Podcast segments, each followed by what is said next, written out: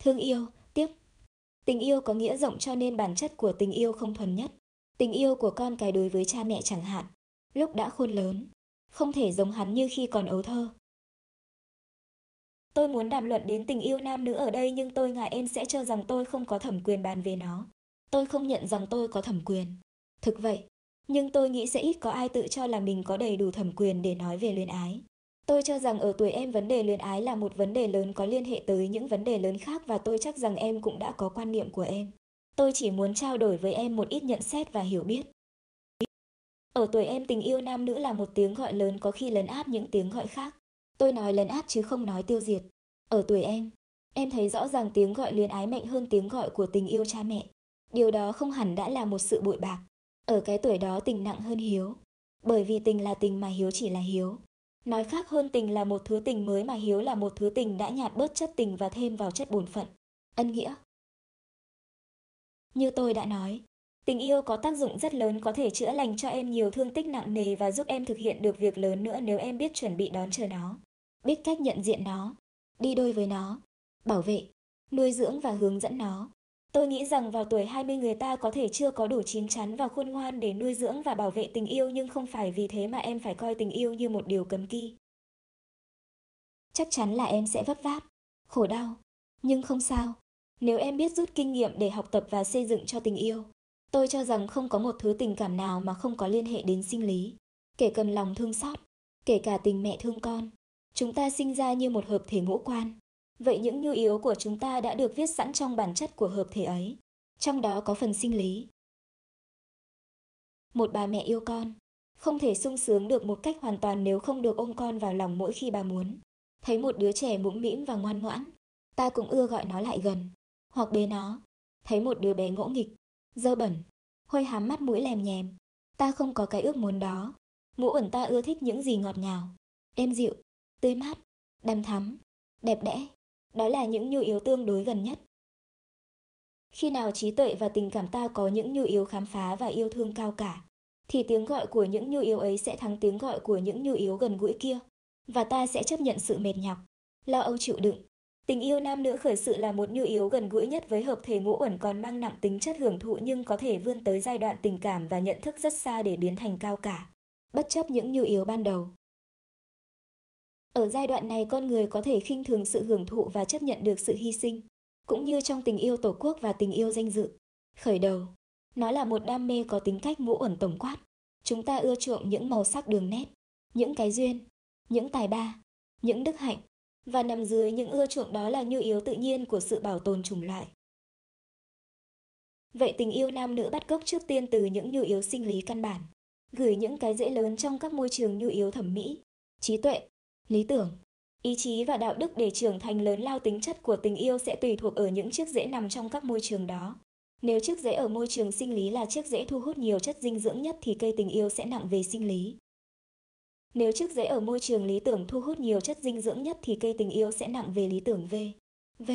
Không có trường hợp nào giống trường hợp nào. Chỉ có một vấn đề quan trọng. Tình yêu phải thực là một nhu yếu. Nghĩa là một nhu yếu nhắm tới sự xây đắp bảo vệ và mỹ hóa cho sự sống một đam mê làm xáo trộn sự sống. Tàn phá Esletomster Chinsike cháy xứ CK hạt hỏi. Tàn phá trí tuệ. Tàn phá lý tưởng thì không phải thực sự là một nhu yếu của sự sống mà là một sức phá hoại. Đó là nguyên tắc phải theo. Nếu tình yêu mà mang dáng dấp của đau ốm, của u sầu, của sự chết thì đó là triệu chứng của một sức phá đổ. Như tình yêu mà khiến cho ta yêu đời, hăng hái, can đảm, cường tráng, biết hy sinh, thì đó là sự có mặt của sự xây dựng. Em hãy theo tiêu chuẩn đó để chuẩn bị, để nhận diện, để đối phó, để bồi đắp. Yếu tố lý trí có mặt trong tình yêu bởi vì một tình yêu đích thực là một tình yêu gói trọn bản thể em nghĩa là khi yêu.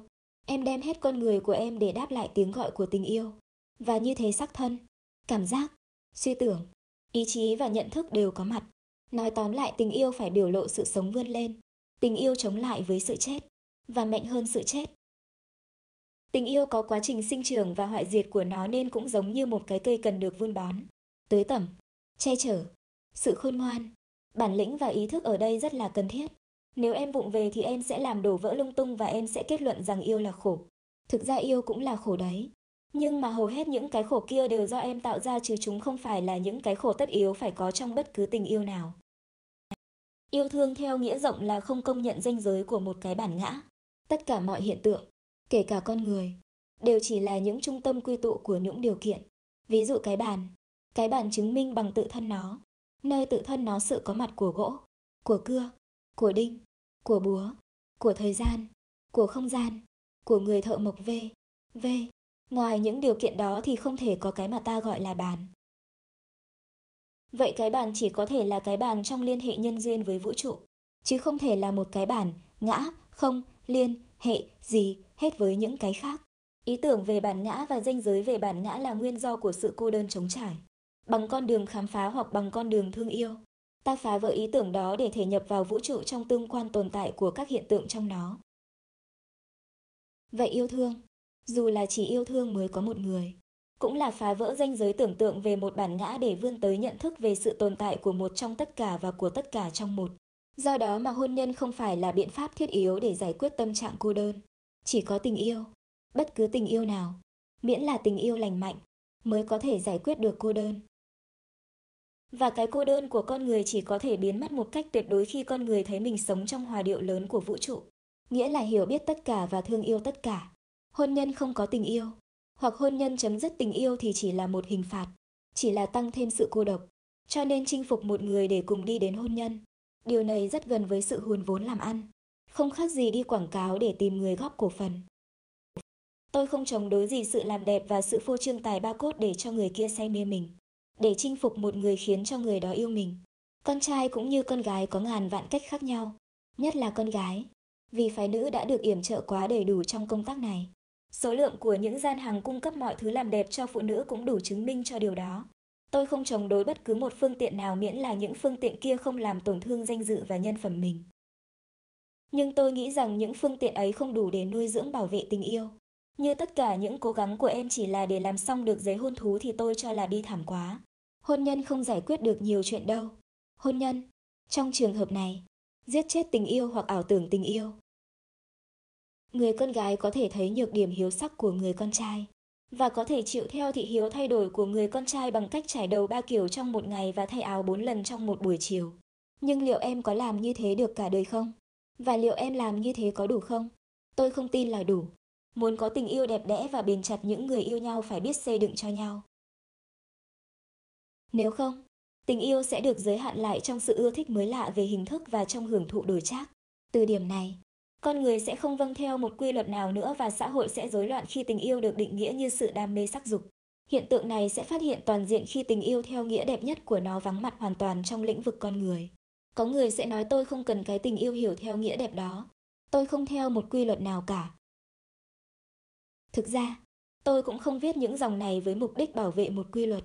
Nhưng tôi nghĩ có hai điều cần được đàm luận. Điều thứ nhất là nhân danh sự sống tươi đẹp ta phải nhận thức rằng sự đam mê sắc dục không vâng theo một quy luật nào cả sẽ kéo theo sự ốm yếu và thấp kém của tinh thần lẫn thể xác. Điều thứ hai là sống trong xã hội không phải như sống một mình trong rừng sâu. Ta phải vâng theo một số quy tắc nào đó để duy trì trật tự và hạnh phúc cho đa số. Vậy có thể có những quy luật khác nhau ở những thời gian và địa phương khác nhau. Tôi thấy cái lối viện ra những mệnh lệnh siêu hình để thay thế, hoặc ít ra là để ủng hộ, cho những quy luật xã hội hiện thời không còn có hiệu lực nữa. Chi bằng chúng ta xét đoán bằng trí tuệ ta trên nguyên tắc bảo vệ sự sống, bảo vệ ý nghĩa cao đẹp của sự sống, hiện tại và tương lai. Có phải em đồng ý rằng chỉ có một tình yêu trong sáng và lành mạnh mới giúp được em sinh lực và ý chí đi tới không? Có phải em đồng ý rằng thiếu tình yêu chân chính thì sự vương vấn vào sắc dục chỉ đem lại buồn chán, nghi ngờ và lụn bại không? Không ai cấm em.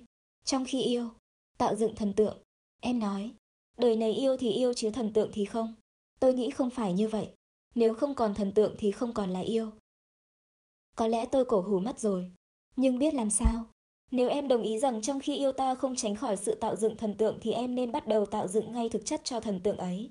Chỉ có một cách làm cho tình yêu bền vững mãi. Đó là giữ cho người yêu mãi mãi là nguồn cần thiết và ngọt ngào của mình. Một mình người yêu của em làm việc ấy thì nặng quá. Em phải giúp sức người yêu của em. Và phải giúp một cách thật tế nhị, Công việc này chỉ cần kiên nhẫn và sáng suốt là được. Trong tình yêu, em rất dễ ảnh hưởng đến người em yêu. Tình yêu sẽ trợ lực em. Mãnh lực của tình yêu rất lớn lao. Trước hết, em nên hiểu rằng danh vọng, sắc đẹp và tài ba không thể bảo đảm được rằng đối tượng kia sẽ là nguồn cần thiết và ngọt ngào bất tuyệt của mình. Tìm ra được người thích hợp với em không phải là dễ dàng. Em phải biết nguyện vọng, sở thích, tính khí, kiến thức và lý tưởng của người đó và xem những thứ đó có hợp với em không. Hợp không có nghĩa là giống mà chỉ có nghĩa là không xung khắc, là có thể bổ túc cho nhau. Những thứ đó sẽ là những mối dây liên lạc, hợp nhất, những chất liệu nuôi dưỡng tình yêu, chính những đeo đuổi. Những sở thích và những lo âu chung của hai người sau này sẽ là chất keo sơn gắn bó hai người với nhau và gắn hai người với những người đồng tâm đồng điệu khác. Chính những thứ đó xua đuổi dần những bóng tối cô đơn vây phủ bản ngã. Lý tưởng chính nó là một thần tượng. Do đó người yêu khôn ngoan bao giờ cũng đồng hóa hoặc liên hệ mình với lý tưởng của người mình yêu vì thế sẽ cũng bất diệt như thần tượng. Em sẽ không bao giờ mất người yêu nếu em sốt sắng với lý tưởng của người yêu. Có một người bạn trẻ bảo tôi, giọng đầy phẫn uất, tại sao tình yêu không thể tự nói là nó được mà phải nhờ đến những cái khác, như là ý tưởng, như là thượng đế. Mới có thể tồn tại. Người bạn trẻ đã ghét cay ghét đắng câu nói của Sam Hazelberry yêu nhau không phải là nhìn nhau mà cùng nhìn với một hướng.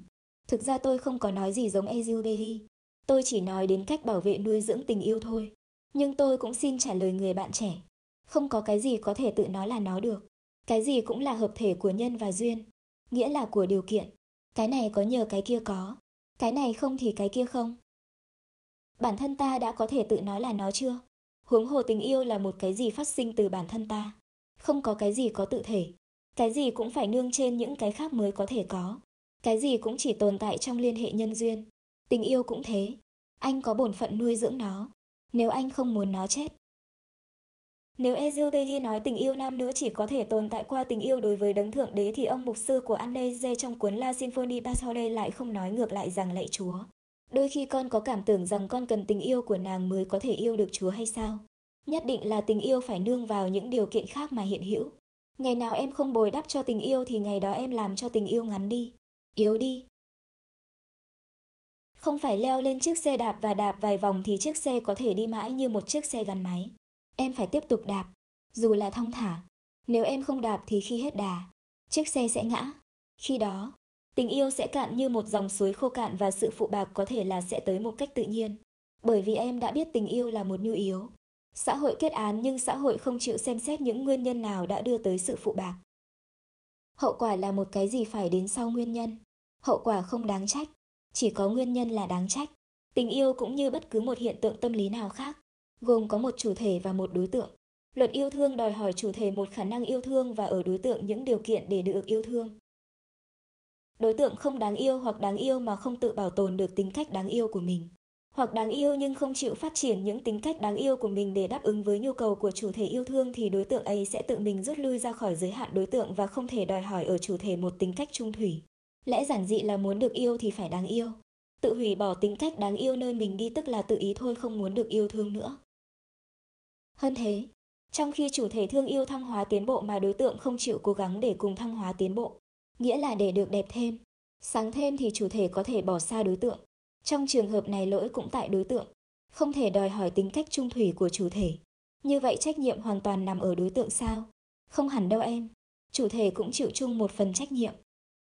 Yêu thương mà không hiểu được đối tượng thương yêu, không giúp được đối tượng thương yêu tự bảo tồn được tính cách đáng yêu không làm phát sinh được nơi đối tượng một sức mạnh đi tới để thêm đẹp, thêm sáng.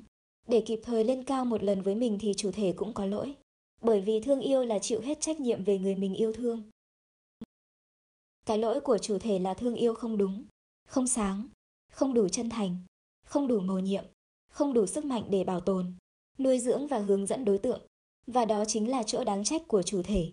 Nếu cả hai bên đều cố gắng bồi đắp tiến bộ theo luật đó thì thủy chung là một hoa trái đẹp tất nhiên phải có. Còn nếu một bên thiếu cố gắng, cũng có nghĩa là hai bên thiếu cố gắng, thì phụ bạc là điều có thể xảy ra.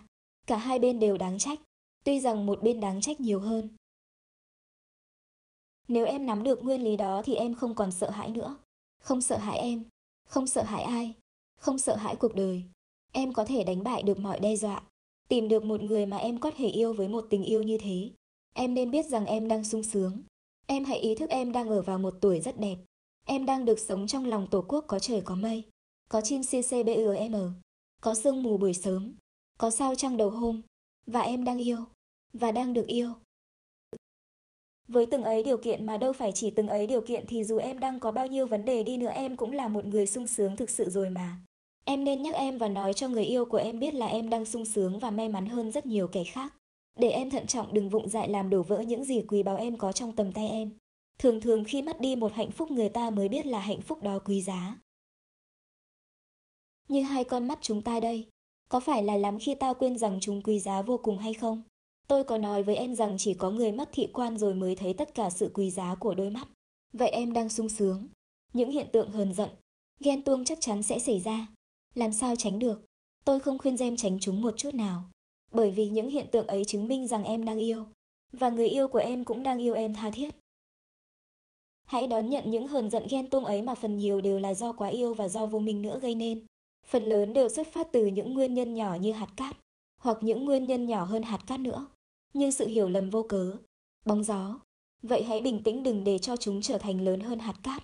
Sau những cái giận nho nhỏ ấy, các em lại càng thương yêu nhau hơn, càng quý chuộng nhau hơn không sao.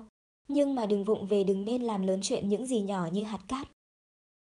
Cái khôn ngoan cần thiết nhất là ý thức về sự quý giá của hạnh phúc, của sự may mắn. Có sự khôn ngoan ấy rồi, em trở nên một người yêu chín chắn và tình yêu sẽ bền vững. Và nếu em đã sung sướng thì em hãy nghĩ đến chúng tôi, đến kẻ khác. Tình yêu của em sẽ nhờ đó mà bền vững hơn lên và chúng tôi cũng sẽ nhờ đó mà sung sướng hơn lên. Thích nhất